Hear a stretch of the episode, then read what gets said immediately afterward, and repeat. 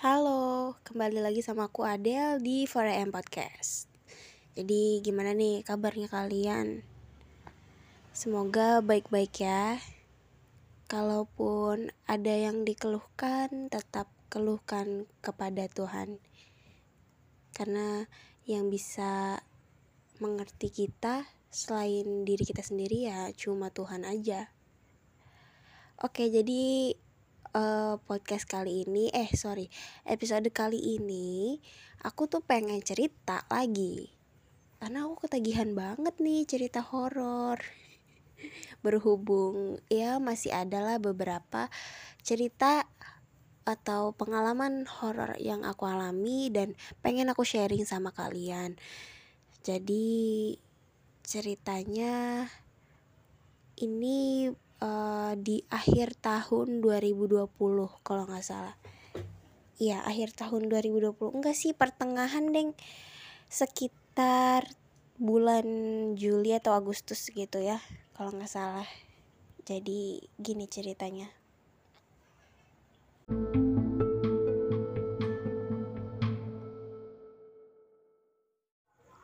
Jadi waktu itu tuh ibuku sakit terus ya akhirnya uh, dibawa ke rumah sakit sama ayahku dan ternyata harus ranap.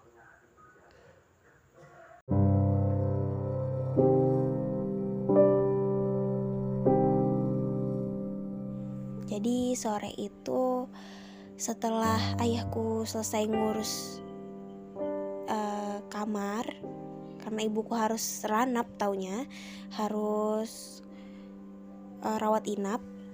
Jadi setelah ngurus uh, berkas-berkasnya semuanya akhirnya udah udah dapat kamar udah settle.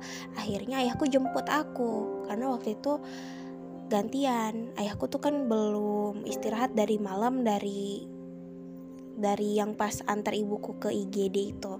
Jadi gantian aku yang jaga nih di rumah sakit sampai besok pagi harusnya. Jadi aku udah beberes tuh udah udah aku bawa bawain baju-baju yang harus aku bawa barang-barang apa aja yang harus aku bawa sama makanan. Akhirnya aku diantar sampai sana sampai rumah sakit.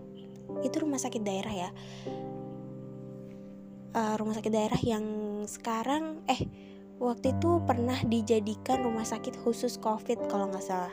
Karena ya cukup banyak pasiennya waktu itu pasien covidnya di situ. Bahkan waktu pas ibuku sakit aja itu sempat ditunda dulu ditutup dulu IGD-nya karena dipakai sama pasien yang covid gitu.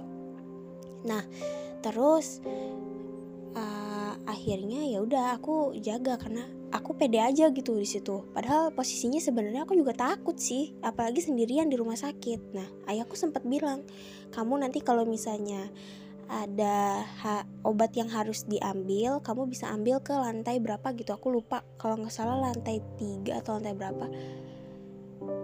Aku lupa pokoknya dia ada di lantai yang berbeda dengan uh, kamar ranap ibuku. Si tempat ngambil obatnya itu paling cuma kayak gitu aja kak katanya kak katanya ayahku gitu. Jadi aku mungkin akan disuruh ngambil obat kalau nanti misalnya diperlukan. Terus ya udah aku aku pede aja bilang oh ya udah gitu. Karena aku di situ yakinnya aku niatnya untuk jagain ibuku. Aku nggak peduli yang lain-lain. Aku udah ngilangin semua rasa takut yang ada di dalam diri aku waktu itu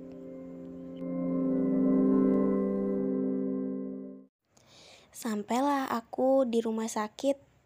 Dan waktu itu uh, aku langsung ngurus. KTP ku langsung dititipin ditukar sama kartu akses. Karena waktu itu pada saat itu rumah sakit tidak mengizinkan keluarga pasien jaga lebih dari satu orang. Karena waktu itu masih heboh-hebohnya covid ya. Masih lagi merebak-rebaknya gitu si virus ini.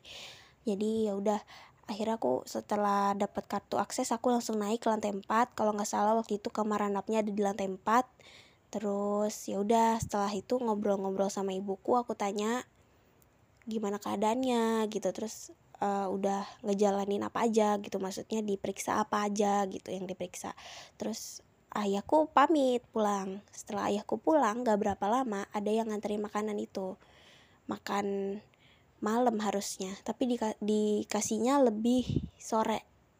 Jadi ya udah begitu dikasih makanan akhirnya aku langsung nyuapin ibuku. Setelah nyuapin beres makan tiba-tiba ibuku sakit. Ibuku ngeluh katanya beliau menggigil. Aku nggak tahu kenapa karena di situ posisinya aku panik banget aku baru datang tiba-tiba ibuku menggigil dan menggigilnya tuh sampai giginya tuh beradu atas sama bawah. Kayak lagi di kutub tau gak sih? Kayak lagi kedinginan banget. Terus aku panik. Aku panik di situ aku panggil susternya aku panggil perawatnya. Terus uh, kata perawatnya tolong dikompres aja nih bantuin kompres ibunya. Akhirnya aku bantuin kompres ibuku sampai aku gosok-gosokin itu minyak angin segala macem. Terus ibuku di situ ngomongnya udah mulai ngelantur. Ngomongnya udah mulai ngawur. Udah mulai ya gitulah. Aku takut kan karena di situ posisinya aku bener-bener sendirian dan nggak ada yang bisa aku andelin lagi selain diriku sendiri. Akhirnya aku telepon ayahku juga pada saat itu. Terus kata ayah ya udah sabar dulu kak. Coba tanya sama si susternya masa ayah harus balik lagi. Ayah baru sampai rumah ini kata ayahku gitu kan. Aku lupa pada saat itu tuh ayahku balik lagi atau enggak. Aku lupa banget. Pokoknya aku waktu itu fokusnya sama ibuku karena uh, beliau udah menggigilnya tuh udah parah banget sampai kedinginan banget sampai akhirnya oh ya jadi gini. Satu ruangan itu karena ibuku dapatnya kelas 3 itu ada beberapa uh, ranjang. Ada beberapa ranjang yang gak ditempatin. Jadi di dalam satu ruangan itu hanya ibuku aja yang isi dan itu di bagian depan deket pintu masuk kamar. So di uh, ranjang yang ujung deket kamar mandi depannya kamar mandi aku ngeliat itu kasur itu ada yang rapih ranjang itu ada yang rapih kayak siap diisi sama pasien. Dan lengkap ada sarungnya ada ada ada bantalnya ada selimutnya rapih pokoknya rapih. Terus karena di situ aku panik banget ibuku menggigil dan katanya kurang selimutnya maksudnya kurang efek gitu ya. Masih kedinginan juga meskipun udah berapa lapis waktu itu. Terus akhirnya aku ambil dari yang tempat tidur itu yang di pojok. Aku ambil terus aku selimutin ke ibuku karena saking paniknya aku nggak peduli bagaimana nanti ada ada pasien yang datang selanjutnya ada yang masuk atau gimana. Yang penting ibuku dulu ini gimana? Karena aku di situ sendirian. Si susternya itu si perawatnya itu kayak nggak peduli gitu loh aku keselnya di situ. Jujur aku kesel di situ. Karena si perawatnya itu kayak cuek aja kayak biasa aja gitu. Cuma dikasih kompres dah ditinggal. Nah setelah akhirnya ibuku mendingan nih udah nggak menggigil parah lagi udah bisa diajak ngobrol dengan nyambung juga akhirnya aku aktif nyalain HP kan HP ku tuh sama sekali nggak aku offin nggak aku taro. Kecuali ibuku minta tolong apa aku taruh HP tapi setelah beliau nyaman lagi akhirnya aku pegang HP lagi. Karena aku ngerasa aku di situ sendirian. Aku juga aktif ngabarin ayahku juga. Terus si pacarku ini waktu itu aku masih deket doang baru deket doang. Dia mutusin untuk datang ke rumah sakit itu. Dia mutusin untuk nyamperin aku. Sementara aku udah bilang sama dia kalau kayaknya nih nggak bisa deh jaga lebih dari satu orang. Uh, karena pandemi kan aku bilang ke dia aku jelasin. Tapi dia kayaknya nekat nih. Dia nekat ya udah aku nggak aku nggak nggak bisa ngelarang dia. Mungkin dia mau sekedar nengok nengok aja atau gimana kan itu hak dia gitu. Kalaupun nanti aku harus nemuin dia di bawah ya nggak apa-apa gitu aku akan temuin dia. Ya udah akhirnya uh, setelah tahu kabar kalau dia akan datang akhirnya aku ke kamar mandi aku rapi-rapi beres-beres lagi. Aku ke kamar mandinya. Nah ranjang yang di depan kamar mandi tadi yang aku bilang aku ngambil uh, selimut itu kan rapi banget ya. Aku nggak tahu itu akan ada pasiennya atau enggak yang jelas aku sanksi banget sama itu sebel banget sama itu Aku masuk kamar mandi dan begitu aku keluar lagi, aku ngeliat ada ibu-ibu mukanya pucat banget dengan muka dan kulit badannya, kulit tubuhnya yang udah menguning parah.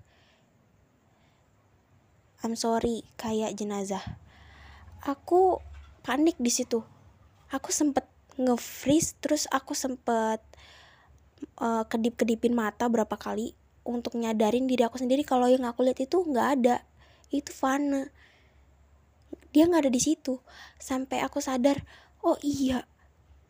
Tadi ke mana ibu-ibu itu? Aku kaget dong. Aku kaget.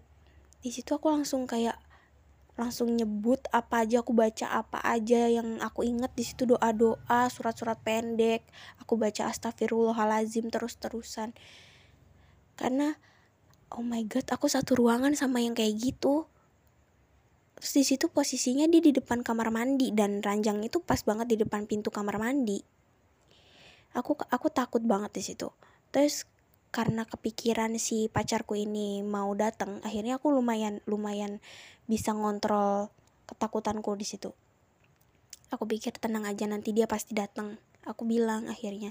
Tolong dong aku takut banget nih aku tadi ngeliat kayak gini-gini terus kata dia cuek aja udah kata si pacarku itu. Cuek aja berani aja jangan jangan dibawa takut kata dia gitu. Terus aku mikir iya ya tugas-tugas saya di sini tugas aku di sini untuk jagain ibuku. Kenapa aku harus mikirin yang kayak gitu? Akhirnya aku berusaha positive thinking di situ. Nggak mau mikir yang enggak enggak meskipun ya mata aku tetap ngawasin ke situ-situ juga. Karena aku bener-bener ngeliat secara jelas ibu-ibu itu dengan tatapan sayu natap aku mukanya kuning banget. Oh my god terus oke okay, akhirnya uh, setelah beberapa menit kemudian si pacarku ini datang.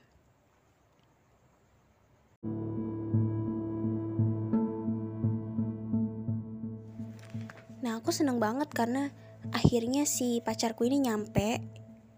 Pacarku ini nggak dijegat sama security ataupun perawatnya karena itu sebenarnya udah lebih dari jam besuk sih nggak patut dicontoh juga tapi jujur waktu itu aku ketakutan banget. Mungkin dia juga khawatir sama aku ya. Akhirnya dia bener-bener nekat dia bener-bener masuk ke rumah sakit itu.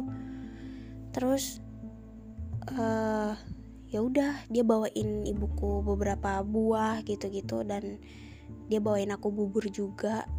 Ya udah akhirnya kita jaga di situ. Niatnya sampai pagi ceritanya. Karena dia nggak mungkin tega ninggalin aku sendirian di situ. Karena aku juga udah mulai apa ya udah mulai emosiku udah mulai udah mulai nggak stabil. Karena aku panik sama ibuku yang sakit juga terus aku juga panik sama si hantu yang tadi ibu-ibu yang tadi. Terus aku tidur akhirnya. Aku disuruh sama dia tidur sini kata dia gitu gue yang jagain ibu lo tidur aja dulu kata dia gitu. Tapi tetap akhirnya aku nggak bisa tidur sama sekali. Sampai uh, ibuku bilang katanya udahlah tidurnya di atas aja tuh kan banyak ranjang yang kosong. Daripada kalian tidur di bawah nanti masuk angin kata ibuku gitu. Karena AC-nya tuh dingin banget dan beberapa kali udah sempat aku matiin dan aku hidupin lagi. Terus akhirnya aku sama si pacarku ini tidur di atas ranjang yang kosong salah satunya gitu. Aku tidur sama dia di satu ra satu ranjang yang sama dengan berbagi tempat berbagi space. Aku tidur nyender sama dia. Nempel sama dia gitu. Aku nggak mau jauh-jauh aku takut gitu. Soalnya aku tidur di uh, urutan I'm sorry maksud aku di kasur yang beda uh, dua kasur dari si kasur yang ada ibu-ibu pucat tadi. Aku tidur di situ sama dia. Dan kordennya itu korden pembatasnya sama sekali nggak ditutup sengaja. Justru aku buka-bukain karena biar aku nggak panik. Nah terus uh, begitu aku mau tidur ya mau merem aku ngeliat kalau ibu-ibu itu masih ada di situ. Di ranjang yang tadi aku bilang. Dan uh, keadaannya masih sama. Keadaan tubuhnya tuh masih sama dan dia ngeliat ke arah aku lagi sama si pacarku ini. Ya Allah waktu itu aku panik banget. Terus akhirnya aku bilang sama si pacarku ini aku colek langsung aku nggak mau aku langsung nengok langsung buang muka ke arah lain gitu. Terus aku colek pacarku ini aku bilang kamu lihat gak? Kamu lihat gak? Aku bilang gitu. Terus dia langsung iya gak usah dibahas katanya gitu. Sampai setelah paginya paginya jadi malam itu aku sama sekali gak bisa tidur. Aku melek sampai pagi aku bener-bener gak bisa tidur. Sama sekali gak bisa karena aku kalau udah kejadian sekali aku gak akan bisa tidur.